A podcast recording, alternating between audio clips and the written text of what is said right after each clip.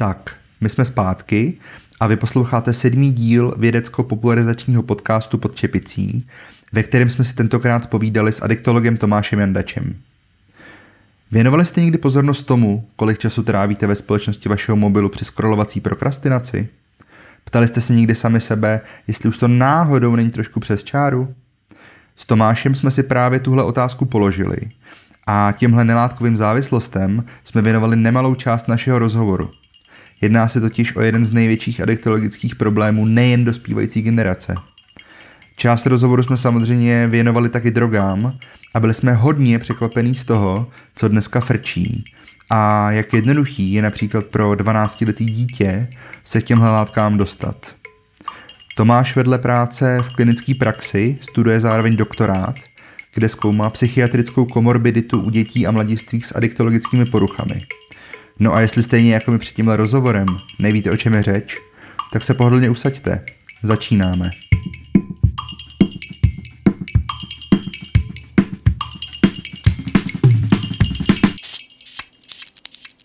Tomáš Jandač, adiktolog pracující ve Všeobecné fakultní nemocnici, zaměřující se na děti a dorost. Doktorant první lékařské fakulty Univerzity Karlovy. Ahoj Tomáši. Ahoj kluci. Ahoj. Tomáši, držíš suchý únor?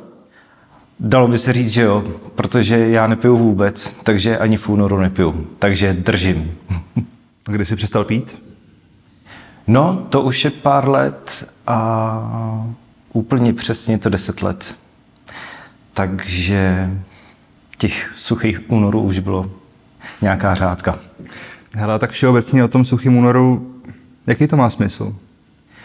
Já myslím, že ten hlavní smysl je v popularizaci a v tom eh, bavit se o věcech, které možná v této společnosti eh, se otvírají těžko, nebo je to náročný uh, otevírat a to téma je například alkohol a pití alkoholu.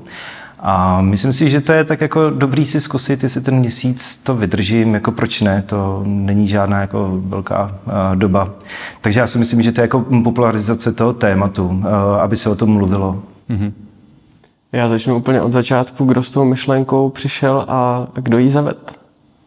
Tak, já myslím, že to byla Liga otevřených mužů, eh, což je neziskovka, která jako už z názvu vyplývá, já jsem tam tady nepracoval, takže doufám, jako, že je nějak jako nesklamu, ale která se obírala eh, nějakou jako mužskou energií, hodně se specializují na mužskou agresi, na práci jsou agresí, ale myslím si, že ta mužská energie je jako uh, fajn.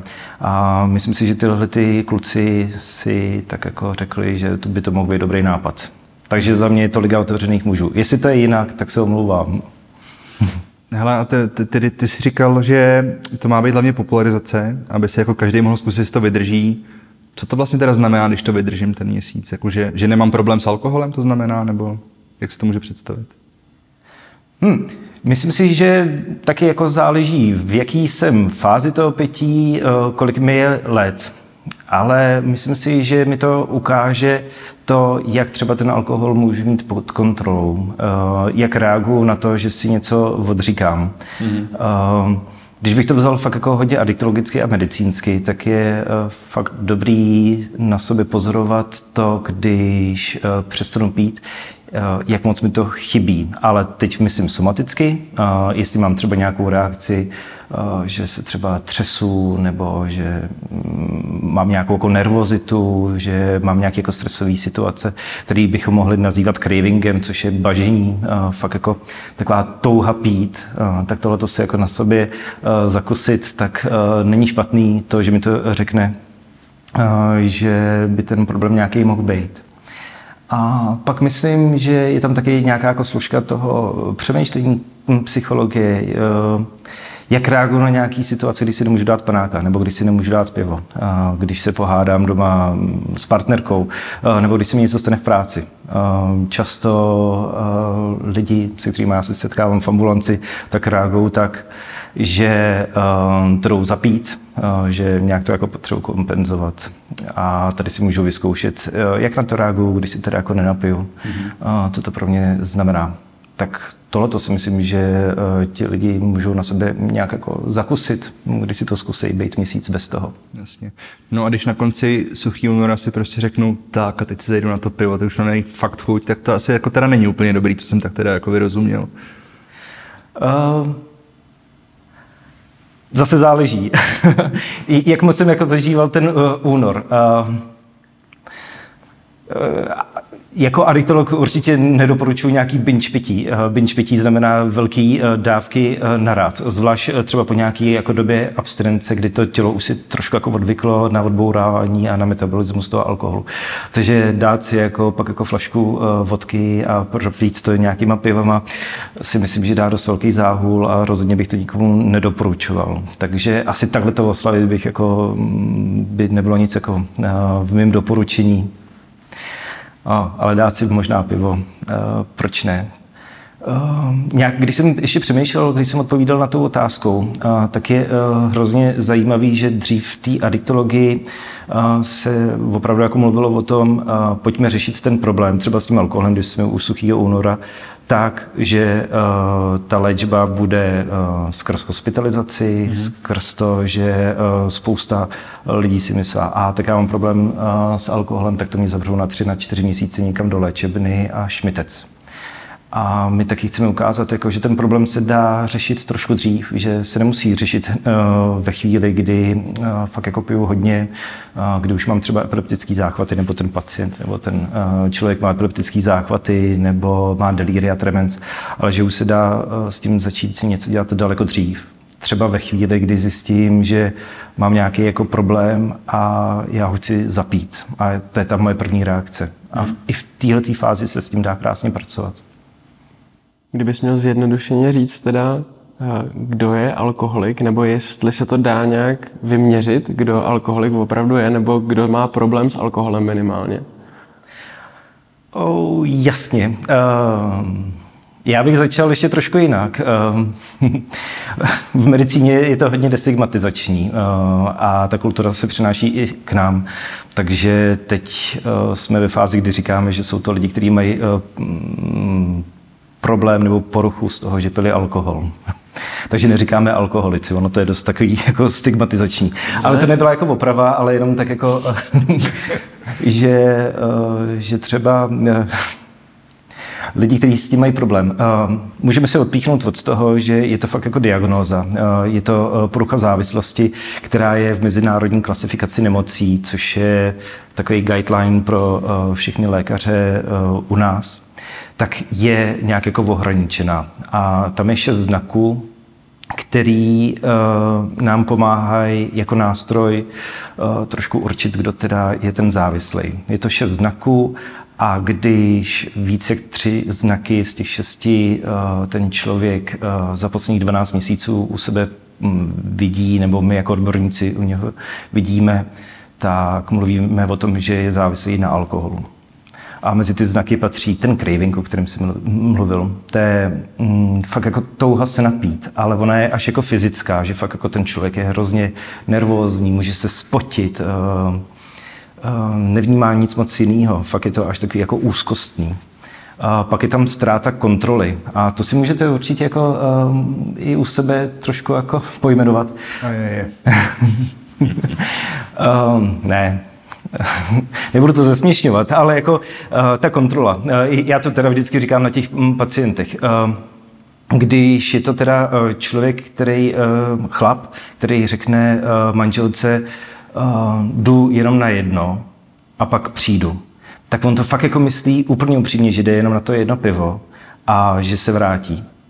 On jde na to jedno a vrátí se druhý den ráno po flašce rumu, po flašce uh, vodky a s nějakýma pivama, protože ztratil tu kontrolu. Prostě dá mhm. si to jedno pivo, pak si dá další a řekne, jo, tak kluci mě zvou, tak to. Takže ztráta kontroly. Pak je tam uh, zvyšující se tolerance. To znamená, že si musíme dát pro ten samý efekt víc uh, té substance, takže toho alkoholu.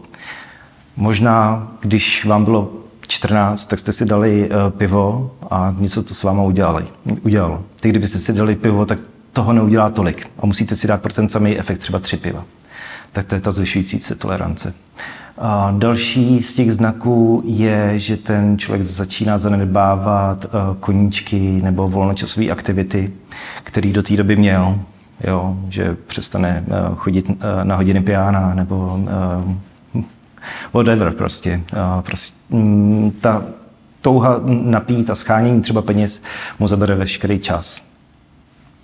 Pak pokračuje i přes nepříznivý, uh, přes uh, ty nepříznivý uh, faktory, který mu to přináší, to pití. Takže uh, cirhotik, on už má propitý játra a stejně jde a jde se napít. Tak to jsou ty faktory, který to, kterými sledujeme. Já si nemůžu pomoct, ale já v tom vidím jako velkou část toho českého národa asi. Hmm. Je pro mě asi těžký eh, to správně uchopit, tady to, co jsi teď říkal, protože eh, kde je vlastně ta hranice té kontroly? Když já půjdu na jedno a spontánně se s kamarádama opiju, tak dobrý, tak stalo se, a, ale to ještě nutně nemusí znamenat, že jsem alkoholik, že? nebo že jsem někdo, kdo má problém s alkoholem.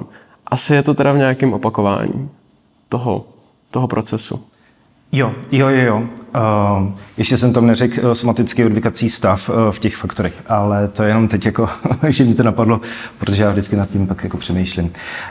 Um, to rozhodně ne a proto já tak jako nejsem pro uh, úplně ty znaky závislosti třeba říkat, uh, nebo uh, je dávat třeba na internet uh, a udělejte si ten a ten test. Mm-hmm. Protože stejně, jak jsi to říkal, jako já myslím, že to musí být jako, eh, se na to koukat jako v příběhu. Eh, A individuálně, že Určitě individuálně, ale v nějakém jako příběhu, uh, proč ten člověk třeba jako za mnou přišel, nebo tak, jako, že je super, jako když ta máma to vyplní tomu svýmu synovi, nebo manželka chlapovi, nebo manžel manželce, a e, je to bez e, toho e, kontextu. Tak to já vždycky jako zdůraznuju v ambulanci, že tohleto je potřeba dávat do příběhu a nějak se jako nad tím zamýšlet. Máme pak další ještě jako interview, který to tak jako trošku cizelujou jako a trošku se s tím hrajeme. Takže úplně s tebou souhlasím, že se to dá brát tak, jako že by spousta české populace se v tom mohla najít prosím, ne, všichni jsme závislí. a pojďme to dávat do příběhu a nechme to na odbornících. A tak mě teď jako napadlo eh, v průběhu toho, jak tady povídáme, že to možná bude jako úplně mimo, ale existuje nějaká takováhle podobná iniciativa i třeba pro eh, rekreační konzumenty drog nebo pro lidi, kteří tráví spoustu času hraním počítačových her, jako nevím, březen bez Call of Duty a duben bez příležitostního kouření marihuany, nebo, nebo je to opravdu stažený na ten alkohol právě proto, že, jak tady říkal Petr, většina české populace bude mít asi pravděpodobně spíš problém s alkoholem než s ničím jiným. Nevím o tom, uh, nevím o tom. Uh, je to dobrý point. Nevím, jestli kolegové z Media Studies uh, něco uh, třeba neplánují, nebo tak, jako že by to udělali u hráčů. Na druhou stranu koukněme se, jak dlouho to trvalo u toho alkoholu a jak moc je tady jako uh, zakořeněný. Uh, tak třeba u té marihuany to bude uh, trvat nějakou dobu, nebo, uh, nebo možná budou jako jiné intervence, které budou jako na to cílit. Um, fakt jako uvidíme. Ale fakt jako nevím, že by byla nějaká takováhle iniciativa. Uh, No, proč hmm. jsem to řekl? Já mám prostě, já osobně mám třeba strašně dlouhou dobu chuť vypnout na víkend telefon, jako. Udělat si takový jako suchý víkend. Prostě v tomhle tom smyslu, jakože, že bych se vlastně zkusil, co by se mnou udělalo, jako to, že bych nemohl komunikovat a to, že bych, jako nevím, nemohl tady s Petrem řešit uh, pod čepici a, a takový věci. Takže na základě toho mě to vlastně jakoby napadlo, že i já sám bych na to vlastně měl chuť tady v tom jako smyslu toho, sociálního života skrze nějaký jako elektronický médium. Mm, ale to se bavíme o individuální nějaký no, jasně, formě, že? No, Není to takový to uh, masivní, a, uh, každý to má jinak. Ale uh, jak jste říkali, tak uh, ke mně do ordinace chodí teda hlavně děti a uh, mladiství nebo uh, lidi do 18 let. Tak, kdy, a řešíme hodně nelátkové závislosti, to jsou právě ty počítače, hry a tohleto. Uh, tak děláme různé jako výzvy, um, že si ty děti nebo ty pacienty měří ten čas, který jako na tom tráví a tak jako, a je to fakt jako zajímavý i pro ně. No, já tohle hodně pak jako zkouším i na sobě, že jo, abych viděl, jako, co jim to tak jako dávám a pro mě to byla taky jako pecka, když jsem zjistil, kolik jako času trávím jako na tom mobilu a tak jako. Tak uh, určitě to, to, to doporučuji. Jako, taková ta jako sebereflexe je docela zajímavá v tomhle tom. Hmm. Ale masivně to neznám jako žádnou takovou iniciativu uh, v Čechách. Já si myslím, že ta iniciativa asi časem přijde a myslím si, že přijde celkem rychle, protože jak to tak vidím, tak adiktologie je obor, který je celkem na vzestupu. Proč ty jsi se rozhodl zrovna pro adiktologii? No, protože to je fascinující obor, že jo? a, a já to myslím vážně. Uh, um, nějak mě uh, fascinuje uh, medicína, a mm, ta, k té adiktologii má blízko, i když je to jako uh, multidisciplinární obor, tak to je uh, něco, co mě uh, lákalo. Uh, zároveň jako uh, hrozně rád přemýšlím uh, nad nějakým jako příběhama, nad nějakým jako usazení, mm-hmm. uh, nad tím, jak ty lidi uh, uvažují a tak, takže to se mi tam jako spojovalo a ta adiktologie byl tak jako dobrý průsečík tohohle, že to je fakt jako fascinující obor a taky jsem viděl, jaký lidi uh, tam jsou, pracují a, a vedou tu naší kliniku. Takže mm, tohleto, je to fakt jako mm, fascinující. No a právě o té o medicíně nebo třeba o psychologii si neuvažoval? Jako proč právě zrovna ta adiktologie třeba ve srovnání tedy s těma dvěma oborama, že jo? protože já mám osobně pocit, a k tomu se asi dostaneme, že tohle je jako obor, který jako leží tak nějak jako na průsečíku právě s těma těma dvěma oborama, nebo s těma dvěma obory, že jo? Jo, jo. Uh, nad medicínou jsem uvažoval do té míry, že jsem uh, medicínu studoval mm-hmm. pár let, um, ale nějak to jako nedopadlo. Uh, takže i um, pak, když jsem se rozmýšlel, že bych se um, vlastně jako ke studiu toho oboru vrátil, tak ta dietologie mi dala tu příležitost, že jsem to mohl studovat při zaměstnání. Takže jo, uvažoval jsem nad medicínou a dopadlo to tak, jako že jsem v adiktologii. to tak jako někdy bývá, jako že ty cestičky jsou různý. A psychologie... Mm, Jo, ta mi přijde jako uh, super, ale třeba když eh, jsme měli spolužáky, kteří studovali jak adiktologii, tak psychologii, tak dokonce říkali, že i z té psychologie, v té adiktologii jako prakticky toho máme víc než uh, na té psychologii. Mm-hmm. Tím nechci nějak jako znevažovat uh, psychologii nebo tak, to rozhodně ne, ale že ta adiktologie nám dávala v té praxi uh, dost víc, no. Taky tohle bylo něco, nad čím jsem uvažoval. A proč to nakonec dopadlo tak, že eh, se zabýváš hlavně eh, dětma a dorostem? Protože to je docela specifická skupina.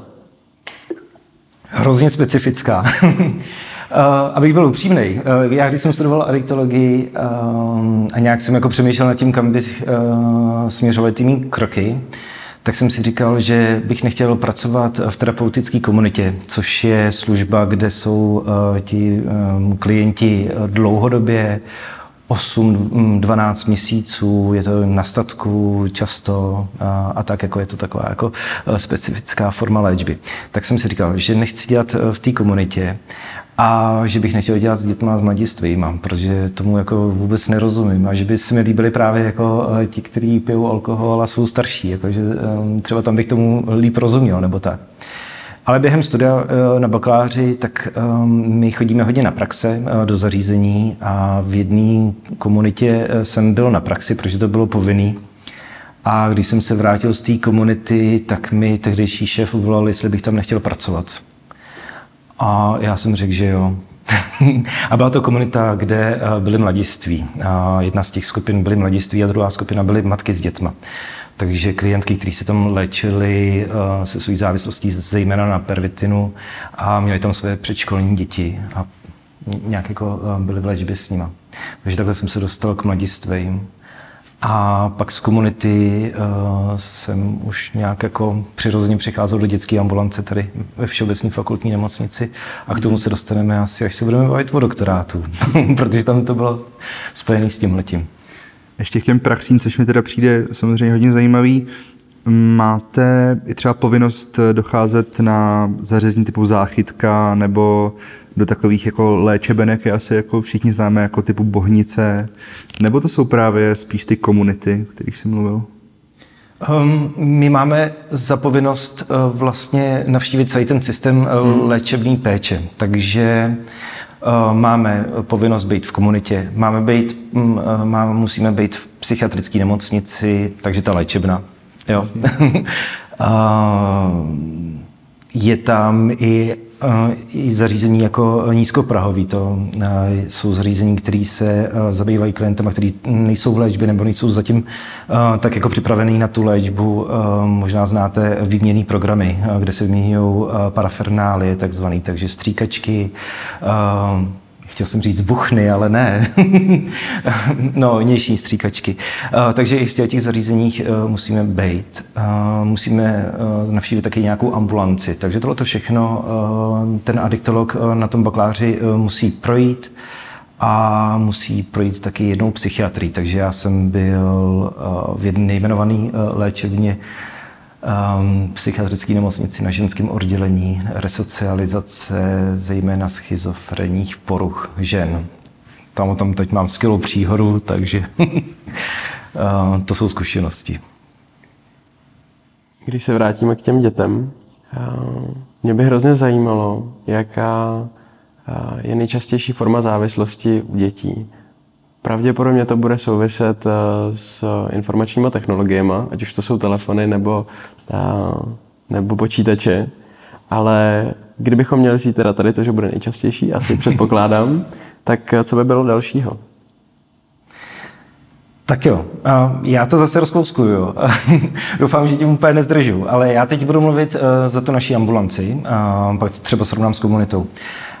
Ale v ambulanci mm, což eh, tam jsou pacienti, kteří jsou, řekněme, třeba blíž té mainstreamové uh, populaci, uh, tak tam bych to rozdělil na dvě skupiny pacientů a to je ta nižší věková kategorie, takže třeba od 12 do 15 let a pak ta starší od 15 do 18. A jak si asi mířil, tak 12 až 15 let jsou přesně ty pacienti, kteří spíš jdou do těch nelátkových závislostí, takže počítačové hry, sociální sítě, virtuální prostor. Spousta lidí vlastně tráví prostor na Discordu a na těch jako četovacích růmech a, a tak, jako, že jsou fakt jako v této komunikaci. Takže to je ta mladší věková skupina a ta starší teda víc nějak jako bojuje s látkama. Ale když bych to vzal za celou ambulanci, tak je to tak jako půl na půl. Půl jsou nelátkové závislosti a půl jsou látkový. A když se bavíme o těch látkových, to já eh, rád jako vždycky říkám, eh, že v té ambulanci eh, vidíme, a vlastně vidíme to i v populačních nějakých průzkumech, jaký jsou rozmachy těch látek, že ono se to dost mění, nebo docela se to mění. A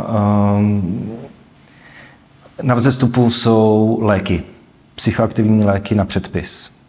Takže já třeba teď ve své péči mám uh, spoustu dětí a mladistvých, který berou Xanaxy uh, a anxiolytika uh, a prášky na spaní, benzodiazepíny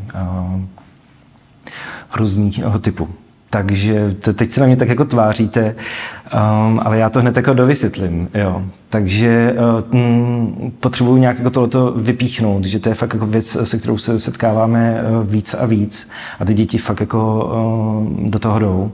A pak uh, hodně uh, často je samozřejmě alkohol a tráva. Uh, skoro vůbec se nesetkávám v ambulanci třeba s pervitinem nebo tak jako. A mm, to jsou ty rozdíly, že myslím si, že když by to byla ambulance v 90. letech, tak spousta těch uh, dětí, které jako zlobí nebo jdou uh, do revolty jako uh, přes ty návykové látky, tak by šly do pervitinu. Ale teď jdou do těch látek, které mají nejvíc při ruce a který um, nejsou tak jako nebezpeční nebo rizikový. Uh, furt se koukám jako na ty naše děti jako na generaci uh, takovou jako trošku úzkostnou, takže fakt jdou po těch věcech, které jsou uh, víc při ruce, takže rodiče mají hodně uh, látky na předpis a taky mají hodně alkohol, takže to jsou ty věci, které oni jako, po kterých jdou. A Jo, ty jsi nadechoval na otázku a no, já bych hned jel. Eh, no, na to jsem se právě chtěl zeptat, kde jako 12-letý pacient, abych teda neříkal dítě, a teď jsem to stejně řekl, že to bylo jedno, přijde ke Xanaxu, že jo? nebo k nějakým jiným psychofarmakům, takže předpokládám, že asi nejvíc od rodičů, teda, který to užívají. Jo, jsou to lékárničky rodičů, eh, Aha. jsou to lékárničky eh, návštěv. Okay. Jo, jakože fakt jako jsou šikovní a projedou i lékárničky na těch návštěvách. Uh, jsou babičky taky, uh, který, který ty neuroly uh, mají. A pak um, díleři, kteří normálně prodávají trávu, tak vedle toho mají um, trh s benzodiazepínama a s Xanaxem. Co tedy ty psychofarmaka vlastně způsobují těm pacientům? Dobrá otázka. Um, já jsem chtěl hned vystřelit uh, slovo úleva. Uh, a asi ho i vystřelím. Je, je to jako úleva Ehm, možná trošku jako obecně jako nějaký změněný stav, ale u těch mých pacientů je to eh, osvobození od toho každodenního života, který jim eh, nějakým způsobem přináší trápení. Tak, tak to prostě eh, nějak jako vypadnout z toho trápení. Něco se tam děje. A v menší míře a ale řeknu to i jako jeden z faktorů, který trošku jako rozvíjí to užívání léku, tak je eh, populární kultura, eh, že eh, když se kouknete jako na repery, tak hodně v Xanaxech mají texty, v té populární kultuře to prostě je Xanís, že jo, a um, hodně mých pacientů chodí jako s Mikinou Lil Peep a, a tak jako, takže to jsou ty idolové, kteří to nějak jako tříbějí tu, tu populaci. Mm-hmm. Takže když o tom zpívá jako můj oblíbený reper, tak to taky zkusím. My se čím dál tím víc asi podle mě dostáváme k tomu, eh, k té tvý dizertaci. A mě na to ještě napadá taková eh, otázka nebo úvaha, eh, co ty děti vede, ty jsi to teda částečně řekl, uleva, mm-hmm. ale co přesně, od čeho přesně si chtějí ulevit? Je to v tu chvíli třeba, dejme tomu, rozvod rodičů a nějaká možná deprese nebo takovýhle podobný stav. Nechci to nazvat přímo depresí samozřejmě, ale nebo je to závislost v vozovkách možná roz, začínající, rozvíjející se na těch sociálních sítích a tedy z toho vyplývající ten stereotyp, ten každodenní stereotyp toho, že já jsem na sociální síti, tak si od toho chci ulevit, jo? nebo něco jiného. Jo. Máš pravdu, že už se začínáme uh, přibližovat tým dizertaci a nechci nějak jako přeskakovat. Um, ale vlastně je to tak, uh, že si můžu ulevovat uh, od nějakých jako duševních poruch nebo duševních stavů, ale můžu si ulevovat i od od těch nějakých okol, okolností, které nejsou jako mm, pro ně příznivé, což by byl třeba ten rozvod. Ehm, který ale pak přináší duševní nějaký jako trápení. Ehm, ale může to být ehm, třeba šikana nebo tak. S čím, nebo co my pozorujeme u dětí a mladistvých, ale vlastně to pozorujeme i u závisláků, že vlastně, teda u dospěláků, že ty, ti lidi, kteří bojují s nějakým tím rizikovým užíváním, Teď možná budu uh, hodně používat slovo rizikový užívání, protože u dětí a mladistvých um, to nemusí být přímo jako závislost nebo jako uh, radši to tam nedáváme, což se zase jako, uh, pak dostaneme k té dizertaci. Um, tak teď jsem zapomněl otázku.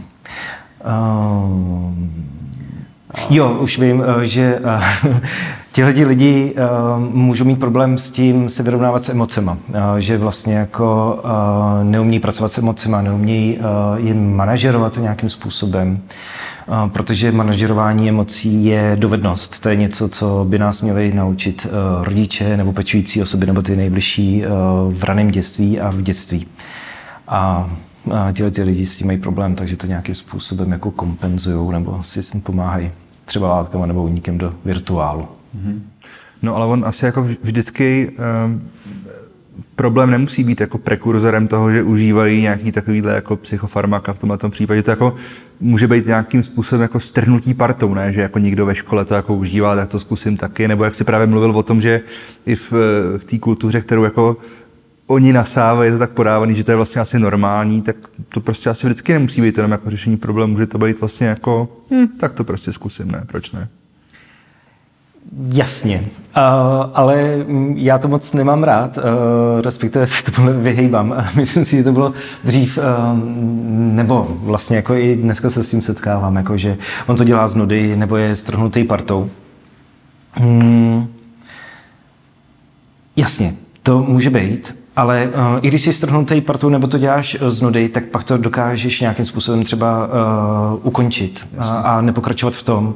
Což znamená, že uh, třeba když jsi strhnutý partou, uh, anebo je to z nudy, ale uh, přijde situace, kdy ti uh, řeknou uh, ve škole třeba jako učitelé, nebo někdo, s máš respekt, nebo i rodiče, jako a řeknou, hele, to už jako není dobrý, jako to už bych chtěl zastavit, nebo to, hmm. tak uh, když to není ten člověk, který se k nám dostane do ambulance, řekne, OK, jako měl bych zabrzdit. Jo.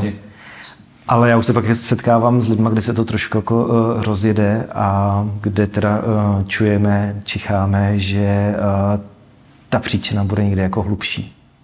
Tam bude ten rozdíl. Mm-hmm. Uh, vedle těch psychofarmak už jsme říkali, že je velkým problémem uh, zvyšující se screen time u dětí. Hmm. Um, Kdy to začíná být problém? Zase chápu, že asi neexistuje úplně eh, jednoduchý vysvětlení, ale dá se to třeba hodinově popsat? Jo, je to uh, skvělá otázka, na kterou není tak jednoduchá odpověď a hodinově se tak jako vyvíjí. Uh, musím jako narazit, nechci na to nic svádět, ale musím narazit jako na tu dobu, kterou máme, což je covidová doba a a to, že se eh, špatně odhaduje vlastně, eh, který eh, ten screen time by byl fyziologický, který by byl dobrý, protože každá škola třeba jinak pracuje s tím, jak to dítě má být na počítači, na, na tabletu nebo na obrazovkách. Jo, že některé školy, a my se s tím setkáváme i vlastně v období, kdy ta pandemie není tak jako rozjetá, že ta škola si zvykla na to um, využívání toho prostoru, ale dost špatně, jako, že v tom nikdo nějak jako uh, nepoučil nebo tak, takže jsme se setkávali s tím, že učitel v pondělí řekl, tak a žáci dostanete úkol a na čtvrtek jako bude hotový. A ty děti prostě čekali v pondělí, že jim to zadá jako na, na webu nebo prostě na nějaký jako aplikaci. Čekali v úterý a čekali ve středu a on jim to zadal třeba ve středu jako večer, jo. A, že prostě, a oni celou tu dobu jako měli výmluvu, teda jako, že to musí trávit jako na tom, na těch obrazovkách takže jsem takhle prodlužoval ten čas. Takže špatně si mi na to odpovídá tím, že bych ti řekl jako hele, tři hodiny a stačí. Nebo tři hodiny a je to problém. Myslím, že, jako, že některý kolegové by to dokázali takhle určit. Já to určuju, protože jsem psychoterapeuticky vzdělaný a vzdělávaný, tak a jsem vztahová osoba, jako vztahový člověk, tak to hodně třeba jako vztahu k těm vztahům. Když třeba to dítě začne vypadávat ze vztahu, na který bylo zvyklý nebo který pro něj byly důležitý. Takže zase to sázím do toho příběhu. Nechtěl bych fakt jako nikomu říct, jsou to tři hodiny a zítra mi bude volat spousta maminek jako do ambulance, no ono je tam tři hodiny a pět minut, tak co, máme už k vám přijít nebo tak. Jako. Zase je to nutné dát do toho příběhu. Co může být teda indikace toho problému? Řekněme, že eh, já tomu dítěti eh, po nějakých těch třech hodinách eh, zakážu další pobyt u telefonu, tak je třeba indikací ta následná reakce? Jo, že se bude rozčilovat, že najednou bude Ty následní reakce jsou skvělý. To, to většinou bývá takový stek, jako že uh, to dítě může být až uh, agresivní na toho rodiče, ale brachiálně, nebo prostě může na něho něco vzít, nebo tak. Jako. Uh, takže to může být takový jedním uh, z těch uh, znaků. Uh, To určitě. A vlastně někdy to vidím jako i u svých bráchů nebo jako u svých rodiny, který mají jako děti, uh, tak si tak jako říkám, o, oh, ten už by si mi líbil v ambulanci, jako nějak jako. ale samozřejmě to neřeknu nahlas, jo, ale tak možná to znáte jako ze svých hovorů, že tak jako přemýšlíte už jako uh,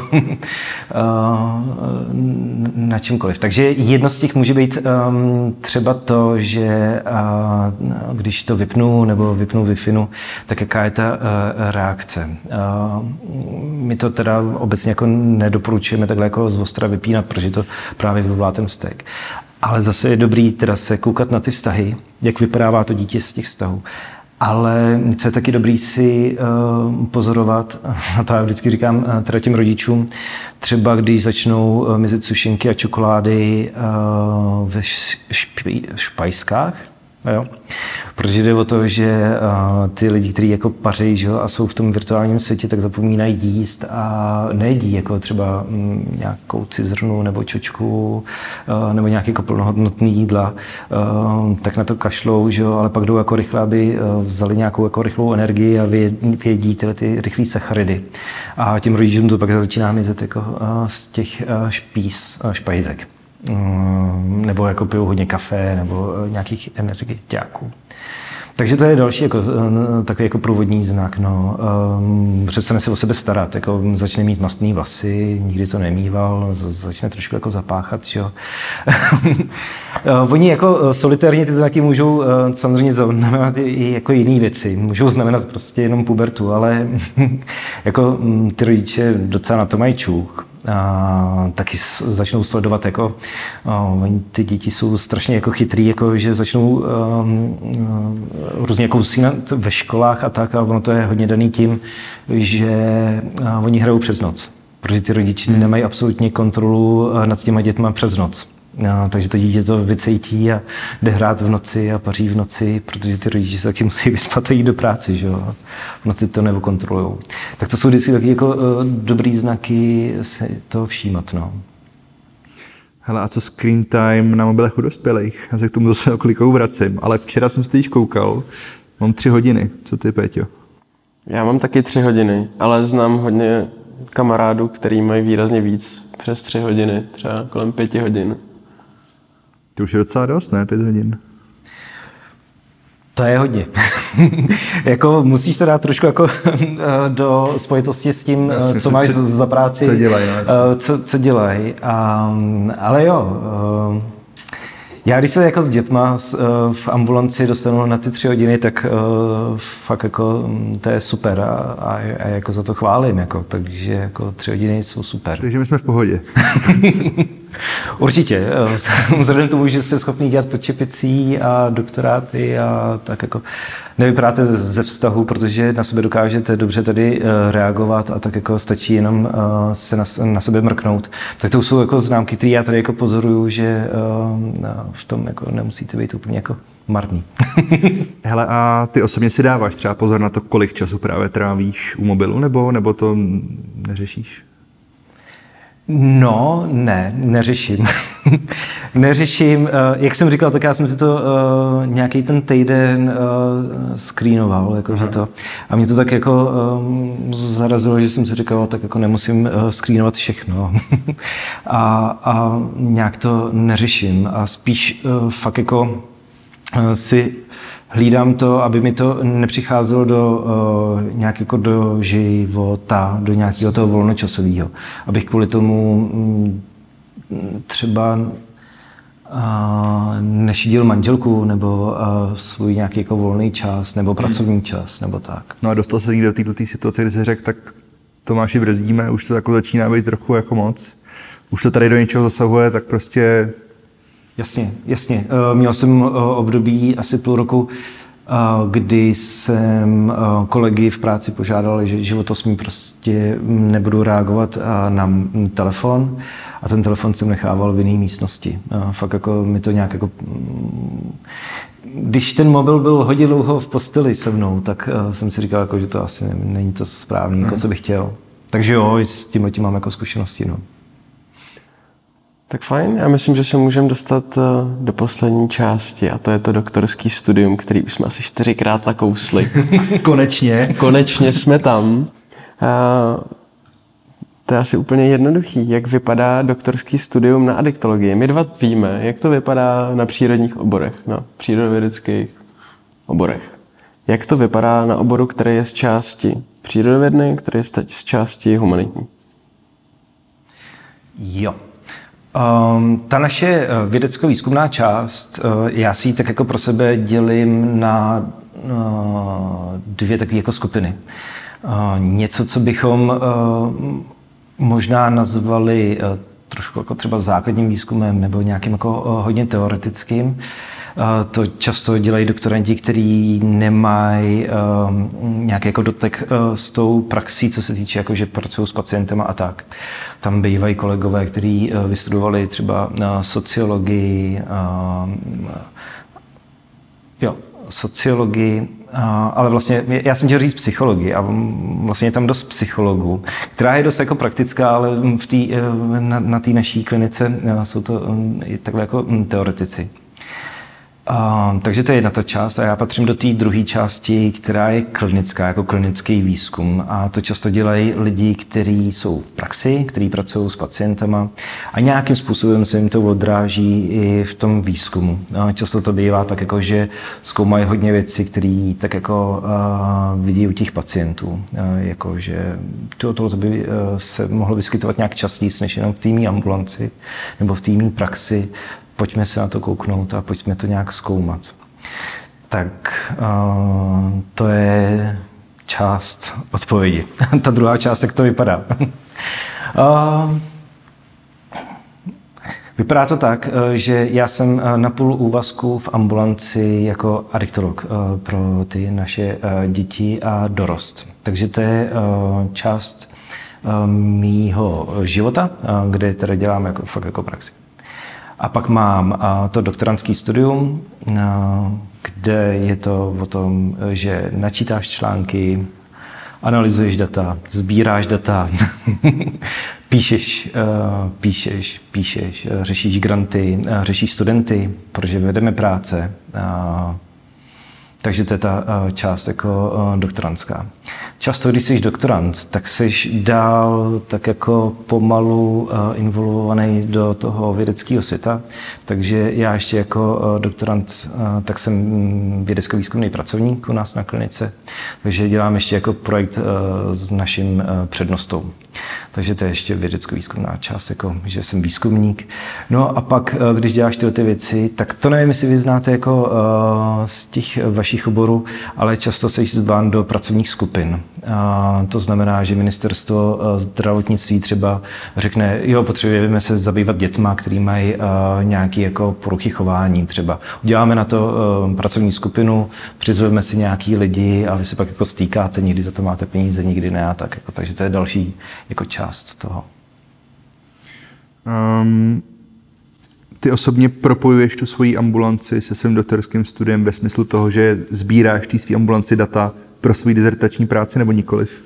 Přesně je to tak. Eh, je to tak.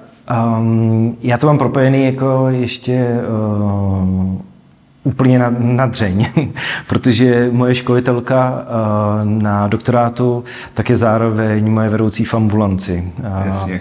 takže já jsem nejdřív jako začal dělat doktorát uh, externě a pracoval jsem v té komunitě. Začala se ta vědecká práce nějak jako uh, víc uh, nabalovat. Já jsem vždycky chtěl být jako z části výzkumník a z části jako uh, praktik. Já jsem si říkal, že já bych se jenom jako z pacientů zbláznil ale jenom z vědecké práce bych se taky zbláznil, takže jsem se to tak jako propojil.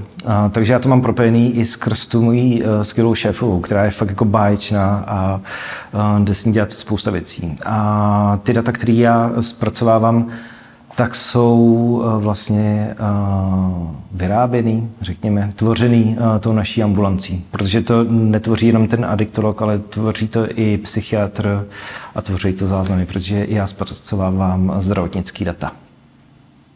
Je to častý, že studenti adiktologie chodí na doktorát? No, není to tak častý, jak by třeba uh, mohlo uh, být nebo jak já bych si přál, ale vlastně jako jsou, jsou a, a chodí. Já musím přiznat, že tak jako jak sledu, ale hm, spíš asi v těch humanitních oborech, tak to doktorantský studium u nás na klinice je dost náročný. Eh, že fakt jako, eh, jak je ten obor fascinující, tak ty lidi, kteří to dělají, tak jsou fascinující a dost, jsou pracovitý. A u nás eh, teda tu lečku hodně zvedá a zvyšuje náš pan přednosta, pan profesor Mijovský. A ten neuvěřitelný člověk a s neuvěřitelnou energií. A nějak jako dává kulturu toho pracoviště a ta náročnost je na ty doktorandy nějak jako kladená. Já se ještě zeptám na poslední otázku. Eh, jak je řešená finanční stránka eh, na doktorátu? Protože já si myslím, že v velké části přírodovědných oborů to může být dost tristní, mm-hmm. ale z toho, co ty říkáš, tak mi to vlastně nepřijde zase tak špatný. Ty budeš mít eh, určitě nějaký třeba úvazek, nebo doktorant bude mít nějaký úvazek k tomu stipendium a vlastně si tak jako dobře propojí tu práci s tím doktorátem a, a je to podle mě fajn tak eh, je to běžný, nebo jsou doktorandi, kteří mají opravdu třeba jenom stýpko? Jo. Eh, mně se v předchozích dílech vašeho podcastu eh, vlastně líbilo, když ty doktorandi, nebo pak když jsme o tom diskutovali na Twitteru, tak říkali, jako, že ty školitelé jim dokážou udělat ty podmínky, aby se uživili a tak. A protože mi to přijde docela jako normální. A, ale vím, jako, že to není jako normální, ale tak jako jsem si tak jako, uh, jsem si tak bláho vymyslel, protože u nás nakonec se na tohle dbá uh, a zase, uh, že náš pan přednosta říká, jako, ty musíte se s tím nějak jako uživit. Takže je to o tom, že já třeba jako uh, ten klinický výzkumník, tak jako dělám toho adiktologa, uh, jsem doktorant, uh, což už něco pozbírá, jsem eh, výzkumný pracovník, to taky jako něco dá, mám GAUK, ehm, to taky něco dá. Jo, takže eh, a pak jsou eh, nějaké jako skupiny, právě ty pracovní, pak jako něco otočíte. Takže takhle se to jako perfektně dá poskládat a ty peníze tam jsou. A pak jsem se bavil přímo o těch teoreticích, kteří eh, nemají tu klinickou praxi, ale i ty dostávají projekty a, a nějakou jako podporu, aby právě nezůstali jenom s tím stýpkem. Takže já u nás na klinice neznám nikoho, kdo by, kdo by byl jenom s tím stýpkem a, a nějak se jako o sebe umíme postarat. Tak jo, tak náš čas se pomalu nachyl ke konci, takže my tím moc děkujeme za zajímavý a osvěžující rozhovor a měj se fajn. Díky. Tak jo, já vám strašně moc děkuji za pozvání a doufám, že to bylo nějak zajímavý pro vás.